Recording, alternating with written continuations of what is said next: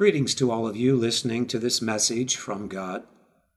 My name is David Thompson from the Fraser Valley in British Columbia. For those of you that are new, I just want to inform you that what I'm about to share, I seek to share out of the Spirit of God to you, seeking not to speak my own words but the words that the Spirit of God would speak to you who, in God's foreknowledge, has come to hear this message, and also to the corporate body of Christ for this particular time in the last days. As such, I will seek always to be led to the chapter that I believe God is wanting me to share from, from the Word of God. I therefore cast lots before God, knowing the power and sovereignty of God to work and bring me to the right chapter. This is not a game, and if people treat it as a game, and if their life is not walking in holiness and purity before God, this will not work. But I want you to know that I spend about a half an hour on whatever chapter I'm led to each day in reading it, meditating on it, and making notes on it within that half hour. And then I immediately thereafter, as I am right now, begin to preach a message to you, not really knowing much of what I'm going to share except for the brief notes within that mere half hour. This allows the Holy Spirit to work and speak far more instead of having one's own set agenda through notes. In fact, it says in 2 Peter, if any man speak, let him speak as the oracles of God. And that's what I will therefore seek to do, is to speak out of the spirit of prophecy, which is to speak out of a consciousness of worship and relationship with God that allows the Spirit of God to rise up within one's being and to flow forth in His words. None of us are perfect in allowing that to fully override sometimes our own tendencies. And so, my prayer today is that God will teach me as I am teaching you while I am speaking, as I've often experienced revelation immediately coming to me of things I'd never thought or considered before, or seen before, so that I am also being taught while I'm sharing with you. And the Lord commanded us to pray that the Spirit of truth would lead us into all truth. And so that is my prayer today that you would be led into the truth, for it is the knowledge of the truth that brings one into genuine liberty and abundance of life. Today I received a psalm that I've already received twice this year. Once back in the summer and once back on October the 2nd, and that's Psalm 145. So I will read this psalm, which is not a long psalm, nor is it a very short one. It's about a little more on the short side. And then after reading it, I want to share with you whatever the Holy Spirit would be saying to you as an individual and also to the corporate body of Christ, and whoever else would come within the sound of this message. First reading Psalm 145, David's psalm of praise. I will extol thee, my God, O King and I will bless thy name for ever and ever. Every day will I bless thee, and I will praise thy name for ever and ever. Great is the Lord, and greatly to be praised, and his greatness is unsearchable. One generation shall praise thy works to another, and shall declare thy mighty acts. I will speak of the glorious honor of thy majesty and of thy wondrous works. And man shall speak of the might of thy terrible acts and I will declare thy greatness. They shall abundantly utter the memory of thy great goodness, and shall sing of thy righteousness. The Lord is gracious and full of compassion, slow to anger, and great in mercy. The Lord is good to all, and his tender mercies are over all his works. All thy works shall praise thee, O Lord, and thy saints shall bless thee. They shall speak of the glory of thy kingdom and talk of thy power, to make known to the sons of men his mighty acts and the glorious majesty of his kingdom. Thy kingdom is an everlasting kingdom and thy dominion endureth throughout all generations. The Lord upholdeth all that fall, and raiseth up all those that be bowed down. The eyes of all wait upon thee, and thou givest them their meat in due season. Thou openest thy hand and satisfiest the desire of every living thing. The Lord is righteous in all his ways and holy in all his works. The Lord is nigh unto all them that call upon him, to all that call upon him in truth, and will fulfill the desire of them that fear him. He also will hear their cry and will save them. The Lord preserveth all them that love him. But all the wicked will he destroy. My mouth shall speak of the praise of the Lord, and let all flesh bless his holy name forever and ever. Thus ends the reading of this psalm. I'm just going to have a little brief drink of water before I continue here.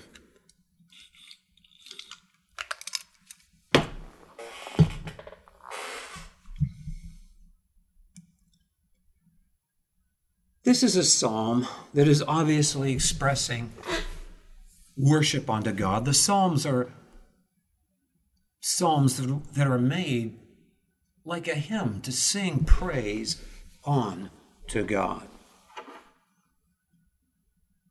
out of the many Psalms, here we are in Psalms 145, expressing worship unto God.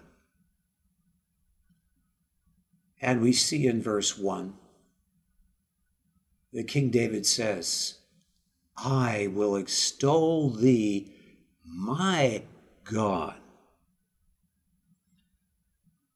Now, the word God, and I didn't look it up in the original, but most likely the word that is used here for God is Elohim, which has the understanding of Almighty in a plural sense, and yet in a sense that there's only one God. For it says in the Word of God, Hear, O Israel, for the Lord our God is one. And it goes on to command us to worship God with our whole being, to love God with our whole being. And so, the way I like to term this word Elohim is the Almighty's One. The first use of this word is back in Genesis, where God says, Let us make man in our image.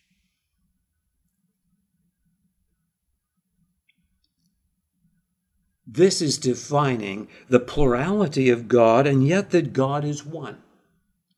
Now, some would tend to conclude because we believe in the plurality of one God that in fact we believe in three gods.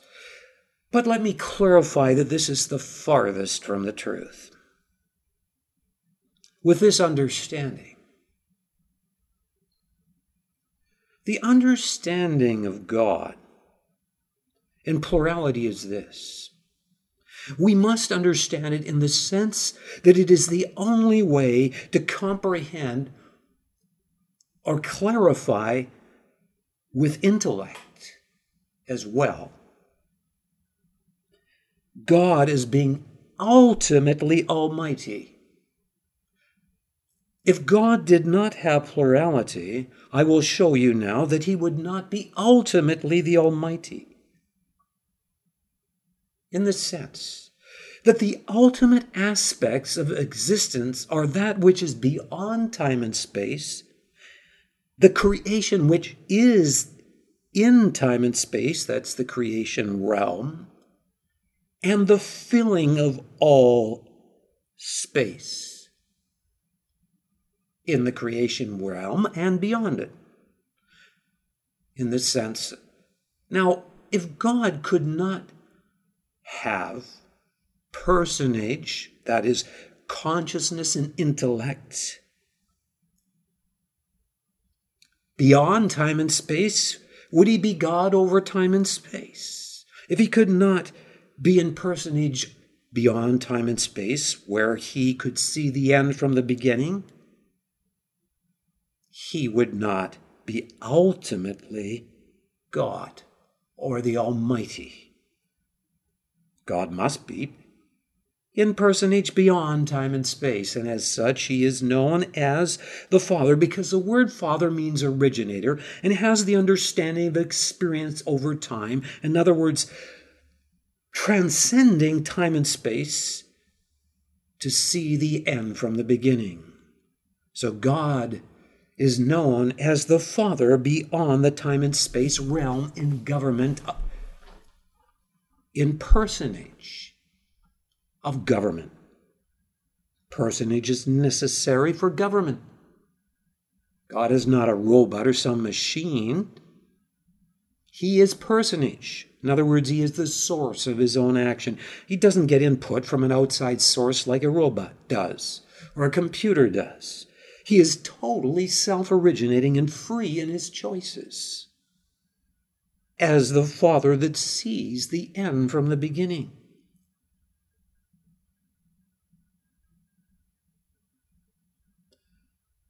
God also has in his very core being that ultimate quality which cannot be anything less than ultimate in the way I will define it. In fact, I will define a quality that you cannot define a quality that is more greater than what I'm about to define. This is the quality of love that is in God in the way that I will define this love. For the Word of God says more than once, God is love. And the word love that's used in the Greek original scriptures of the New Testament is agape, which is the highest form of love. This is something beyond just emotional feeling. There's three forms of love in the Greek eros, which is sexual, phileo, which is the soulish and the emotional, and agape, which transcends all of those. And here is the sense in which God is love in his being before I go on to describe these other three aspects of God and government. God, first of all, to have the capacity to love must be, as I said, not a robot, but totally the source of his own action, totally self originating. But that's not all that love is. Love is a choice that in God always chooses the highest lasting good over any more immediate choice of self fulfillment.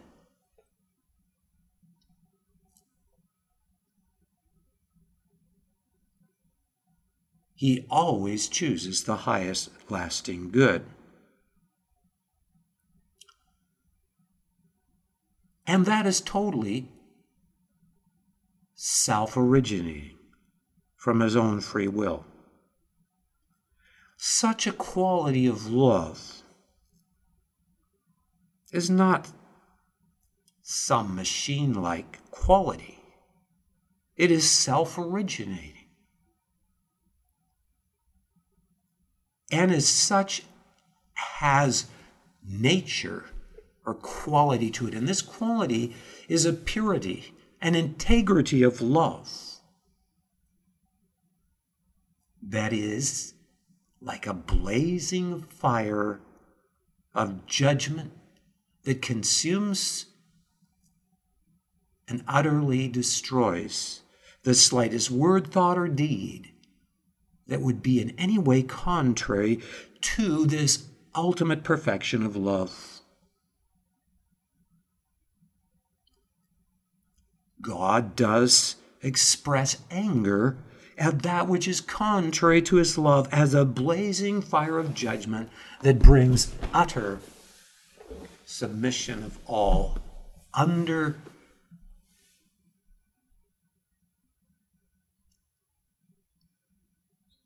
his love in its integrity. This is the defensive aspect of God's being of love, known as the holiness of God.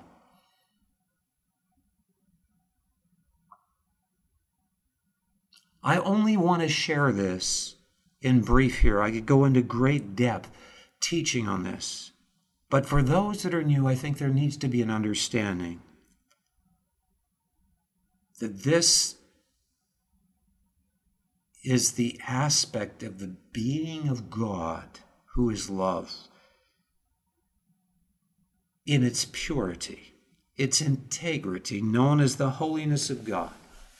Only such a quality can contain unlimited life and unlimited power. Without corruption, without loss, and is indicative that God is the very source of unlimited life and unlimited power that is contained completely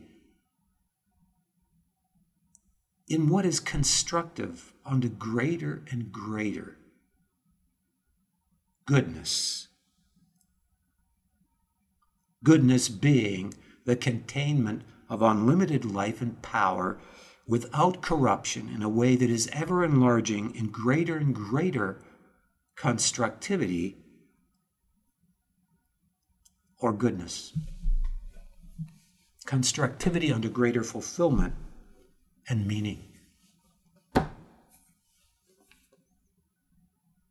God is love.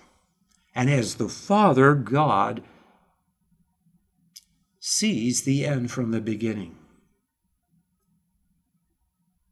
And it often mentions in the scripture that he is foreknown various things. In government as the Father in personage. But God also is fully expressed into his creation if he could not be fully expressed into his creation and be personage within the time and space realm, such as in this world, then he would not be able to govern. He would not be able to relate to creation or to have creation focus back and worship unto him unto greater enlargement of his love. So God must be in personage within the time and space realm. As such, he is known as the full expression of the Father or the Son of the Father. The word Son basically means expression. And so the Son is fully expressed into the time and space realm, fully expressing the Father. It says in Hebrews chapter 1 verse 3 that the Son is the full expression of the Father. The word Son basically means that.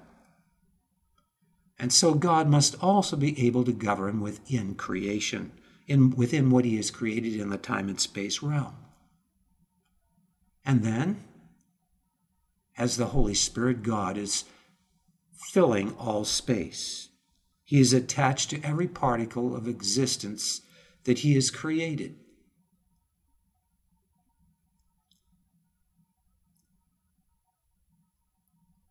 The ultimate dimensions. God is the Father beyond time and space. God is the Son in time and space. God is the Holy Spirit filling all space. So God is in personage, filling all things everywhere at the same time with the power to become a personage in more than one place at the same time in creative acts.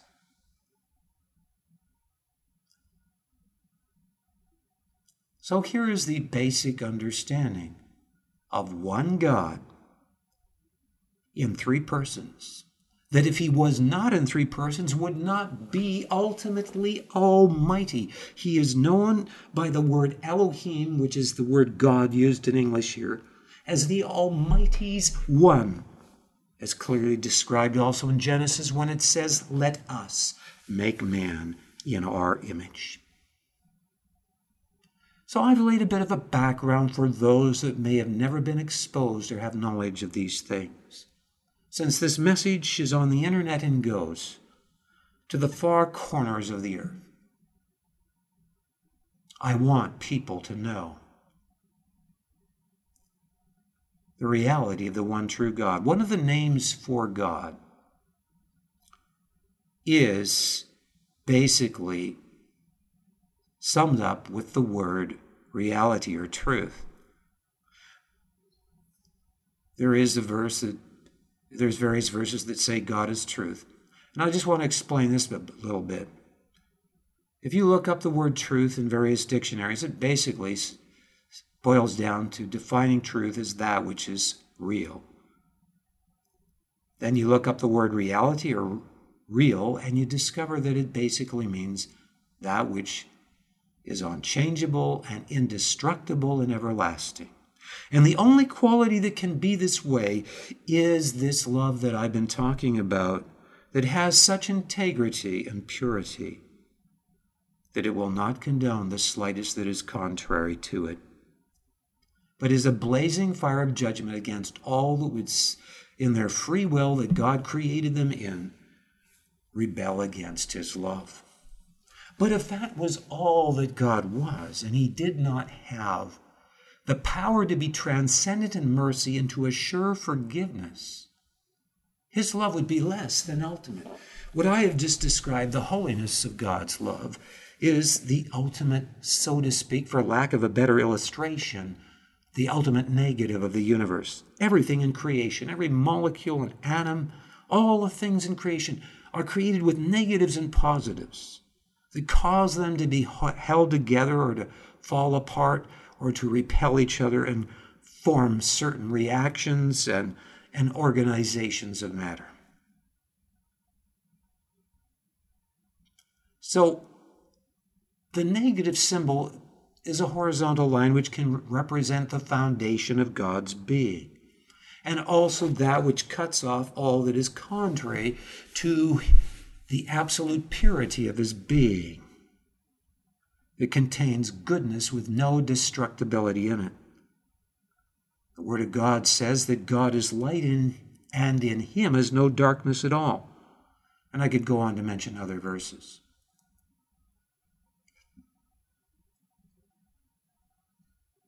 So, the integrity of God's being,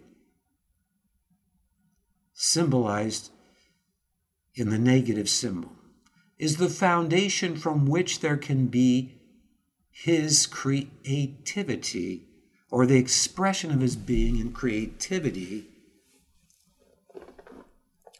And so the next symbol is the positive symbol, which is the symbol of the cross. And it is evident, and again, I have to be brief on this for time that if God could not assure forgiveness to his creation, that would imply that he was creating things without purpose. It would imply that he was less than perfect and therefore not God. It is the positive aspect that springs out of the absolute purity of his being. And that positive aspect is that God is able to assure mercy and forgiveness, that God's love is so great that those that repent and receive his atoning sacrifice can receive forgiveness. In fact, from the very time of Adam and Eve, God instituted the offering of an innocent animal as a symbol of their sin being transferred unto that animal as they placed their hand on an innocent lamb it was a symbol of their sin being placed on that innocent lamb that was killed. representing a substitutionary sacrifice for their sin. But there are various verses very clearly in, some, in a particular chapter and other chapters that very clearly make it clear that they understood that the animal did not fully represent them because it could not live a perfectly moral life, did not have a soul like their soul did, or a spirit like their spirit did. The only thing that could totally cleanse their soul and spirit and not just their physical body, would require a perfect human being that would live a perfect righteous life in the midst of all the temptation and take judgment upon himself in their place. And they knew that could not be within an animal. They recognized clearly, and there, it says there's there's many verses in the Bible that make it clear that only God is the source of forgiveness. Because only within the being of God is there the power, without violating the integrity of his love, is there the moral capacity of love to be so great to actually humble himself more than the mere creature and suffer more than the mere creature, taking judgment upon himself and absorbing it for his creation. And yet, still maintaining oneness with God in his soul and spirit instead of losing that union. And so,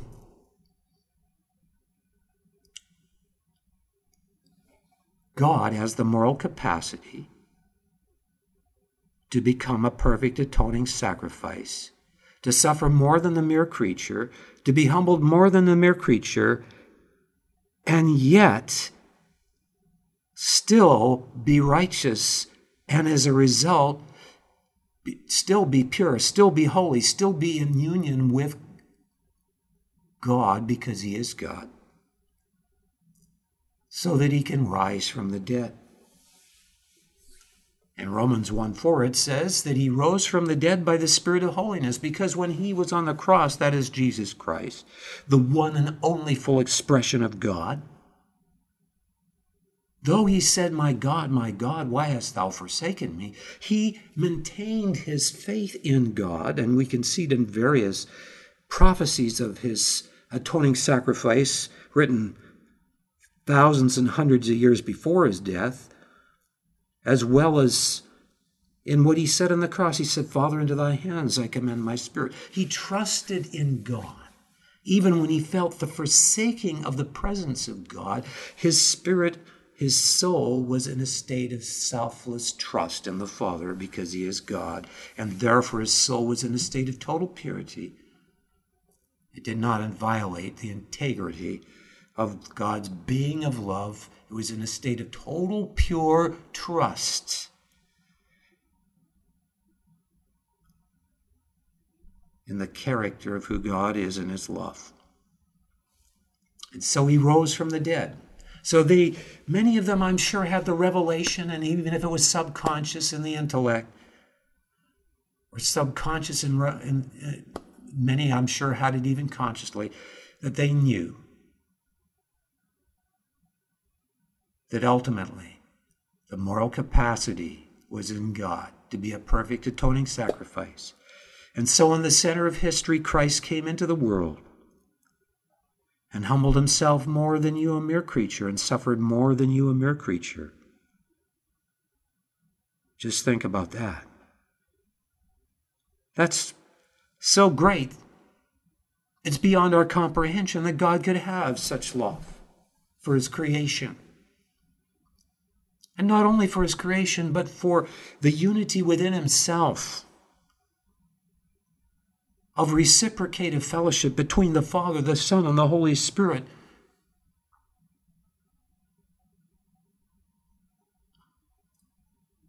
It says, and I can't go into all of this, it just takes too long, but it makes it very clear that there's this reciprocative fellowship within the triunity of the one true, Almighty's one, the one true God. It, it's meant, it mentions it in Isaiah 33, 5 and 6, around there, where it's speaking of Jesus Christ the Messiah before he came and say, giving a prophecy and says, that the fear of the Lord is his treasure. God treasures reverence towards the Father as the Son. In this sense, and the fear of God is a choice to recognize God for who, who He truly is which is a recognition of what is ultimately trustworthy because of the quality that we are recognizing, which is this quality I'm describing of love that has such integrity and yet can be transcendent to show mercy and assure forgiveness to those that repent and receive God's mercy and forgiveness.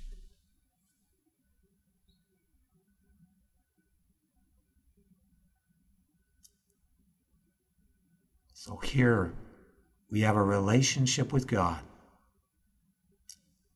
within God, where the Son sees the Father and he says, Father, I am so reciprocative of the glory of who you are. And I want to just explain a little bit more before I go into this. You see, it is out of the holiness of God that issues wholeness. For I just mentioned that it is only the holiness of God, that is the integrity of His love, that can contain goodness without corruption, and that would be ultimate wholeness. You see, God is reality. His name means reality. I mentioned what reality is. It's only reality that can satisfy the very core of who you are, the very core of your being. And it says when it uses the word Yahweh or Jehovah in the Bible, that word means the self existent one, which is another way of saying, I am the very source of reality. Another way it's described in the Bible is it says, I am that I am. God describes himself as I am that I am. In Hebrew, it is Ahiyah Asher Ahiyah.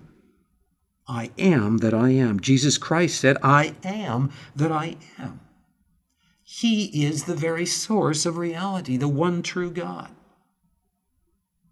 as the Father beyond time and space, as Jesus Christ the Son within the time and space realm, and as the Holy Spirit filling all things, which is God in omnipresence.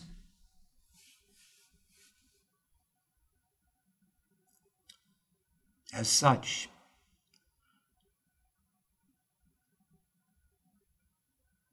there is wholeness that comes out of the holiness of God. And out of wholeness issues beauty. The ultimate source of beauty is the I am that I am, Elohim, the Almighty's One. He is the ultimate source of reality, the ultimate source of beauty. So that the most beautiful woman or whatever it is in creation that you see that reflects the image of God only points you to an ultimate source of beauty and reality that is far greater. The very one true God who is love and loved you so much that he, in his love, poured out his life and his blood on the cross in Jesus Christ so that you could be cleansed and washed and made clean and white as snow, so that you could know the assurance of forgiveness. And now I want to describe this reciprocation within the triunity of the one true God. The Son beholds the beauty that issues out of the wholeness of God, that he sees out of the holiness of God's being of love. And he says, Father, I love you so much that I'm filled with such thankfulness that my love wants to enlarge towards you by going into a great condescension and suffering more than the mere creature, and humbling myself more than the mere creature, so that I can bring to you, Father, a corporate bride that I can express my love to you with, that you can inherit. The Father says to the Son, Son, I love you so much that though it pains me to let you go, I am so filled with reciprocation of the beauty of the holiness of your being and its purity and its integrity and beauty that I allow you to go so that you can experience being enlarged in inheriting a corporate bride, that we can come together and that you can bring unto me so that we can be enlarged together in a corporate bride that we can fill, fill, be filled with in marriage that goes on forever and ever in greater enlargements of creation with this bride this corporate bride from every background, tribe, and nation and tongue that will rule the universe and that will become, um, that will form the immunity against any possible rebellion of free willed beings henceforth by the manifold wisdom that will be displayed in this unity of such individuality in such a beautiful mosaic of a corporate bride. It will go on forever and ever and ever in greater and greater enlargement. Yes, heaven can be your destiny. As John the Baptist said before Christ died on the cross, Behold the Lamb of God that takes away the sin of the world, whose death was prophesied in detail thousands of years before and many hundreds of years before. And I could point out many of these scriptures, but I'm here to expound this psalm today. So I want to expound it a little bit. And so in this psalm, Psalm 145, I've laid a good foundation for those that are new. And in the first verses, there's an emphasis upon worshiping God where this worship of God involves praising, extolling, blessing, declaring, speaking, singing. This is blessing, praising, and declaring the greatness of God. Speaking of God's majesty and the wondrous works out of the knowledge that God is a God of judgment, that is slow to anger and of great mercy. That's what basically is in verses 1 to 9.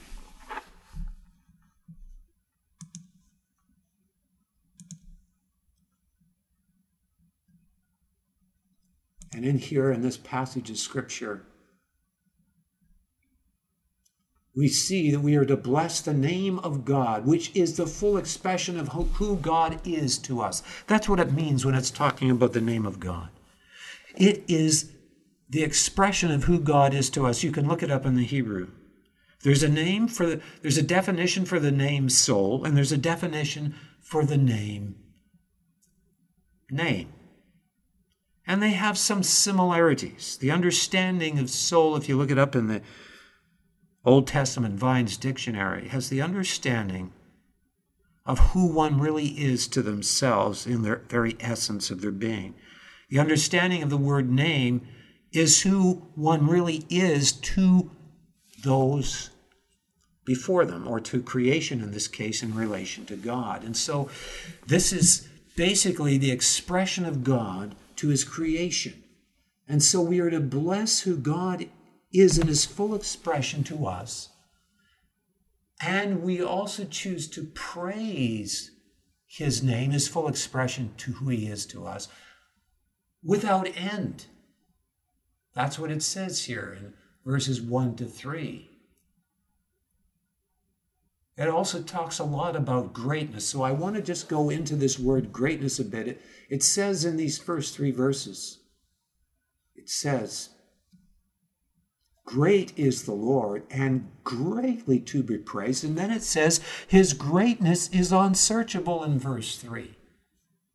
So let us just briefly look at the meaning of the word greatness.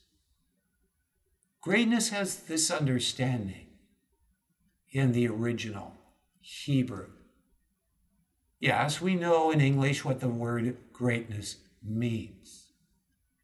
Concretely, it, it, it is represented in the mighty acts of God, which are all, also very much mentioned in this psalm. But if we go into the original language, symbolic language of the Hebrew, which goes back to 2000 BC and earlier, actually 1500 BC and earlier. This name, greatness, has, first of all, I think that the one, there's different variations of it. The one I think that I will point out is the root one first. It has a symbol which is the symbol of um, what looks like a foot, and that's what it means. It's a foot, but it means to gather, to walk, to carry. It has the understanding of gathering. So the first letter has the understanding of gathering. And then the next letter has the understanding of entrance. It is the symbol of the entrance to the tent door. And it means also to hang, and it also can mean movement. So you got gathering and you got entrance. Now we're just working on this to give you an understanding. And then the last symbol is the symbol of a shepherd's staff, which means to bind, in the sense that you can take a sheep with a hook on the staff and, and pull its head in, to yoke, to teach. Now, basically, this meaning has this understanding it's a cord that is made by twisting fibers together so that it becomes larger and more numerous in the fibers. The stronger the cord will be. Anything that is large or great in size or stature. But the understanding and the way this is used, the original, with this gathering symbol of the foot, and then the symbol of entrance, and then the symbol of the staff, which is securing that, is the understanding of something that is continually gathering and becoming greater and greater and greater. And so when I talk about God's love ever expanding, that contains unlimited power and life, that is what is indeed the case. And that's why it says that God's greatness is unsearchable, and you only have to consider the vastness of the universe to understand that his greatness is unsearchable. They can't even fathom or reach the end of the universe with the most powerful telescopes. And most people know nowadays how vast and great the universe is. Light travels at the speed of seven times around the world in one second. And yet, to reach the closest star takes five light years. And some of the stars are suns. Our sun is a thousand times larger than the earth, and some suns are a thousand times larger than our sun. And in our galaxy alone, there are billions of such suns. But that's just one galaxy, and now they know there are billions upon billions of galaxies that within each galaxy contain billions and billions of stars.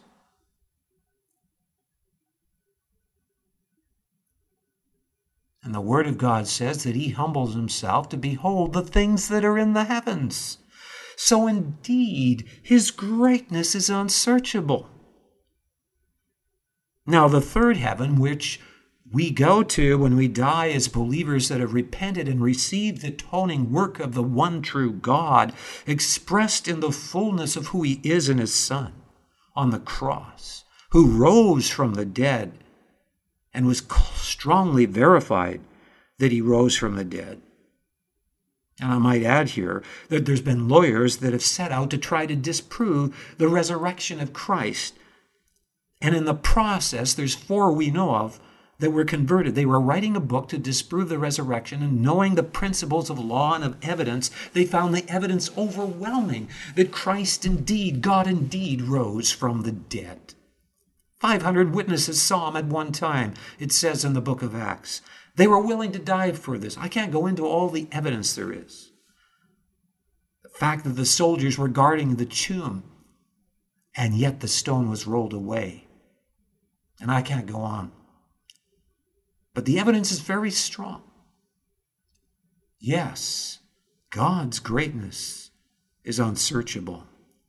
The fact that he rose from the dead is, un- is amazing. In fact, it says in Ephesians that because he descended from such heights in condescension, he also has risen above all creation, verifying the name of God or the expression of, that God is indeed God and that his greatness is unsearchable.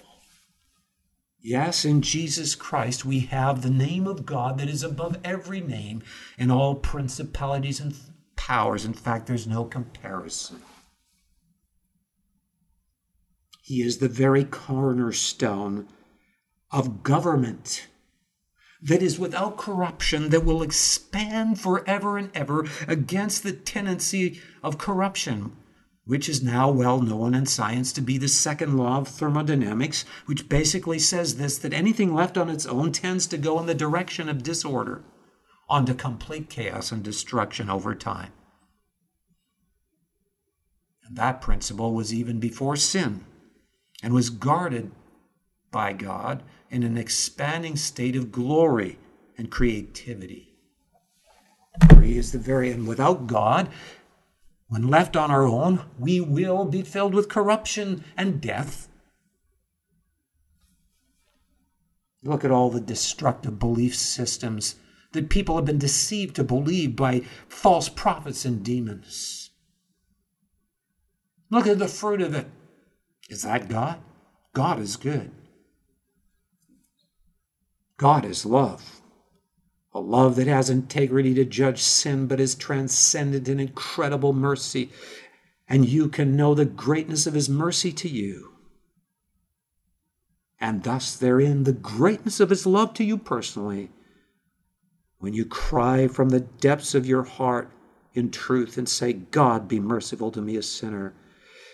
Cleanse me of all my sin as white as snow through your blood. Forgive me of all my sin. I make Jesus Christ the one true God, the I am that I am, my Lord and Savior.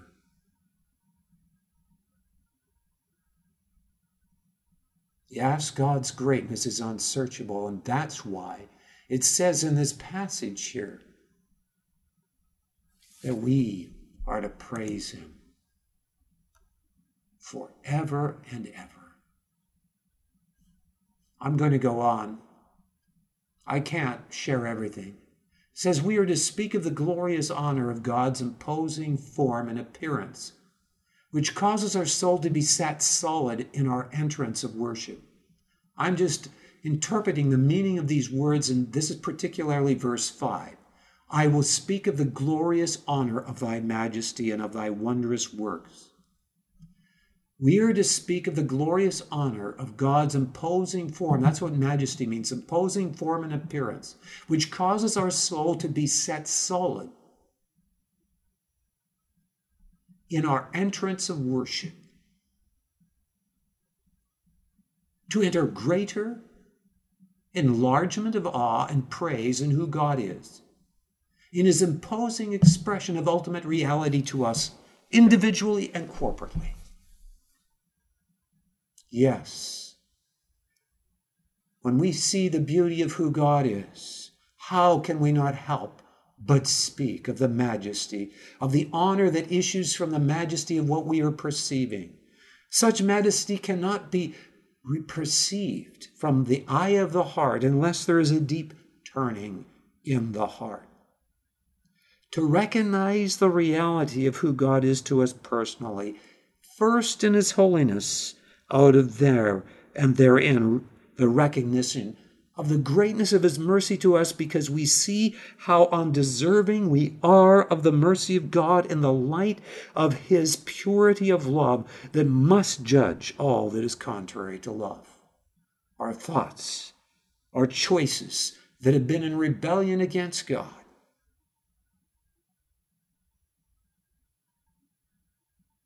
We can come and receive his forgiveness and be reconciled to God and experience his spirit coming in to dwell with our soul and spirit in fellowship with God, even as the Son is in fellowship with the Father, and the Father with the Son, and the Holy Spirit in omnipresent with the omnipresence with the Father and with the Son, pointing to the Son and pointing to the Father.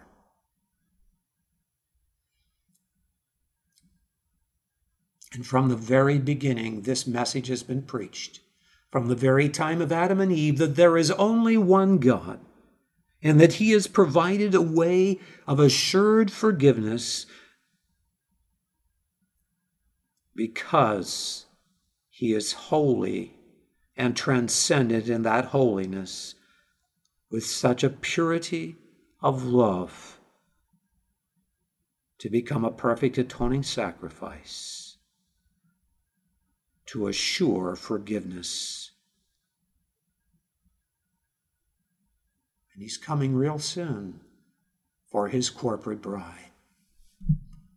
I didn't manage to get very far in this passage of scripture today when I meditated on it because I went into the depth of some of the words that were key, st- key words in worship. And one of them was the word greatness that I explained. And the other one is the word majesty, which I have already explained. It has the understanding of imposing form and appearance, and its word is hud. And I didn't give you what the symbolic meaning of this word is. But the first symbol is the symbol of a man with his hands raised up in the air as if to praise God or as if filled with utter awe. And the word actually means in the original that particular symbolic letter. In the original, has the understanding of looking, revealing, breath, and sigh. In other words, you're just sighing and you're breathing because you're seeing something that is so revealing. And then the next word after that word is the symbol of a tent door. In other words, we enter before God with utter awe of who He is. This is the perception of the majesty of God. That's the root meaning of the word. It has other symbols here that I think the, the other one is the one that's the word for specifically for the word splendor is the symbol of that man speaking of awe, of breathing, of revelation. And then it's got a tent peg. In other words, it's pegged down. This, this perception is pegged down in our soul. We are so impressed by what we're seeing that it is rooting our soul in the reality of what we are seeing. And then out of that, the next one is the entrance. Speaking of the tent door, we enter in to fellowship with God when we have that right awe and fear of God that causes us to perceive God as ultimately trustworthy out of perceiving the quality of who God is, that there is nothing in Him that would cause us to doubt. The moment we doubt who God is because we see the consequences of suffering due to the judgment required by the holiness of God against the creation which has rebelled against him. Soon as we begin to look at the suffering around us and doubt God, or like Adam and Eve, be tempted to think that we can be like God, the moment there is doubt, we are no longer having a perception of God where we perceive Him as ultimately trustworthy, and therefore we are not reciprocated to the being of God, and we have fallen from fearing God. For the fear of God is a choice to perceive God in the fullness of the reality of who He is to the whole creation and to us personally. That is His holiness, and the fact that His mercy can be transcendent towards us out of such holiness. And that's what's emphasized in this psalm as the context of the worship. It says in verse 9, The Lord is good to all, and his tender mercies are over all his works. It's emphasizing his mercies. And it goes on in this passage to emphasize the mercy of God. It says in verse 8, the Lord is gracious and full of compassion, slow to anger. The anger speaks of the holiness of God that requires judgment towards us personally, that we deserve hell for our rebellion against God and yet that his mercy is greater than that required judgment if we will but repent and receive it. But if we reject his love, there is nothing but everlasting torment, for we would be cut off from the very source of love, which is the very source of fulfillment in life, which means you're left with nothing less than the opposite. And those that have experienced dying and going to the other realm, where God has allowed them to experience hell, make it very clear that the torment and the suffering is beyond anything of the natural, it is far greater. And it goes on forever and ever. Because these beings are cut off from God. There's no water, there's no light. You're always thirsty. Your body keeps on reconstituting itself when demons tear you apart or fire burns you. The body can't be destroyed, and yet it experiences being destroyed all the time and the pain of it. That's what they describe. I don't have time to go into how that can be allowed. But let, it, let me just say this God is not the source because love is self originating. We are the creators of our own destiny through our own choice. And without that, we wouldn't have the capacity to love. We'd be like robots. But that means there's the potential for hell. And God's purpose is to bring us out of that potential into an immunization through harmonizing us with Him, through being reconciled to Him, through the atoning sacrifice of Himself through Jesus Christ.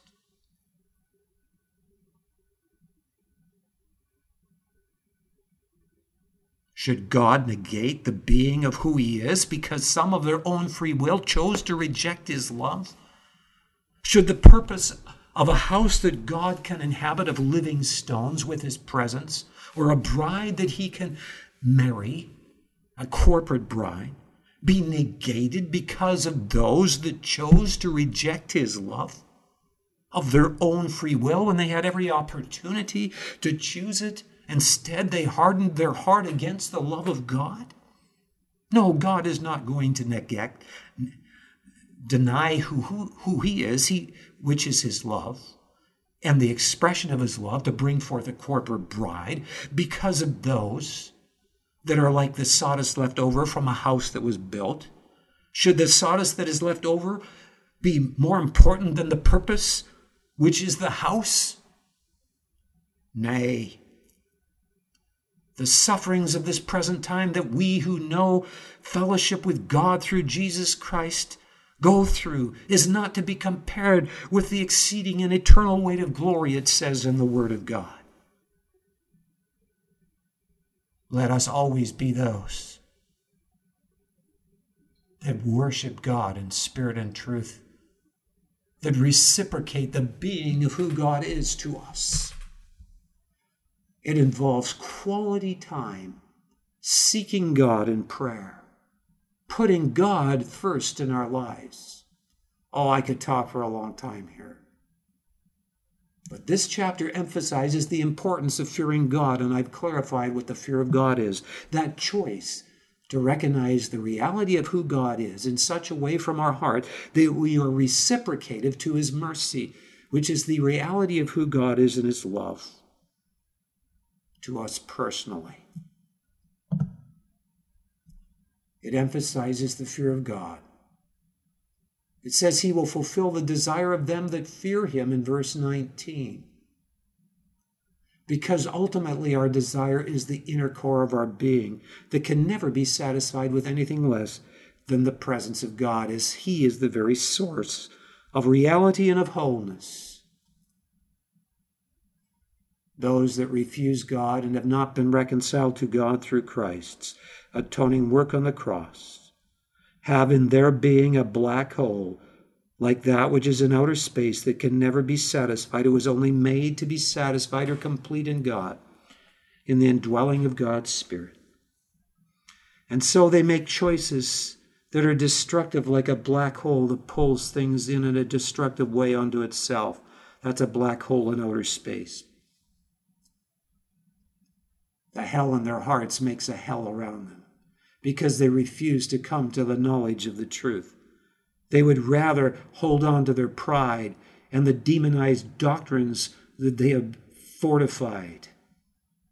Whether it's the belief in an idolatrous perception of one God that cannot assure mercy, that is not perceived as good ultimately, or whether it's a polygamous God they are both equally idolatrous and a rebellion against the one true God that is anti God, anti existence, anti life, destructive, and ordained to the utter judgment of God's anger.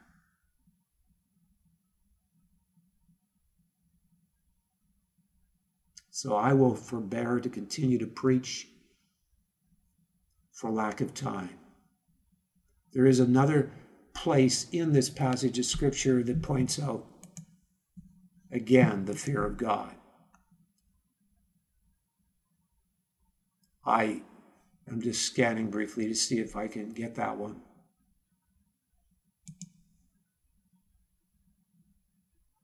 And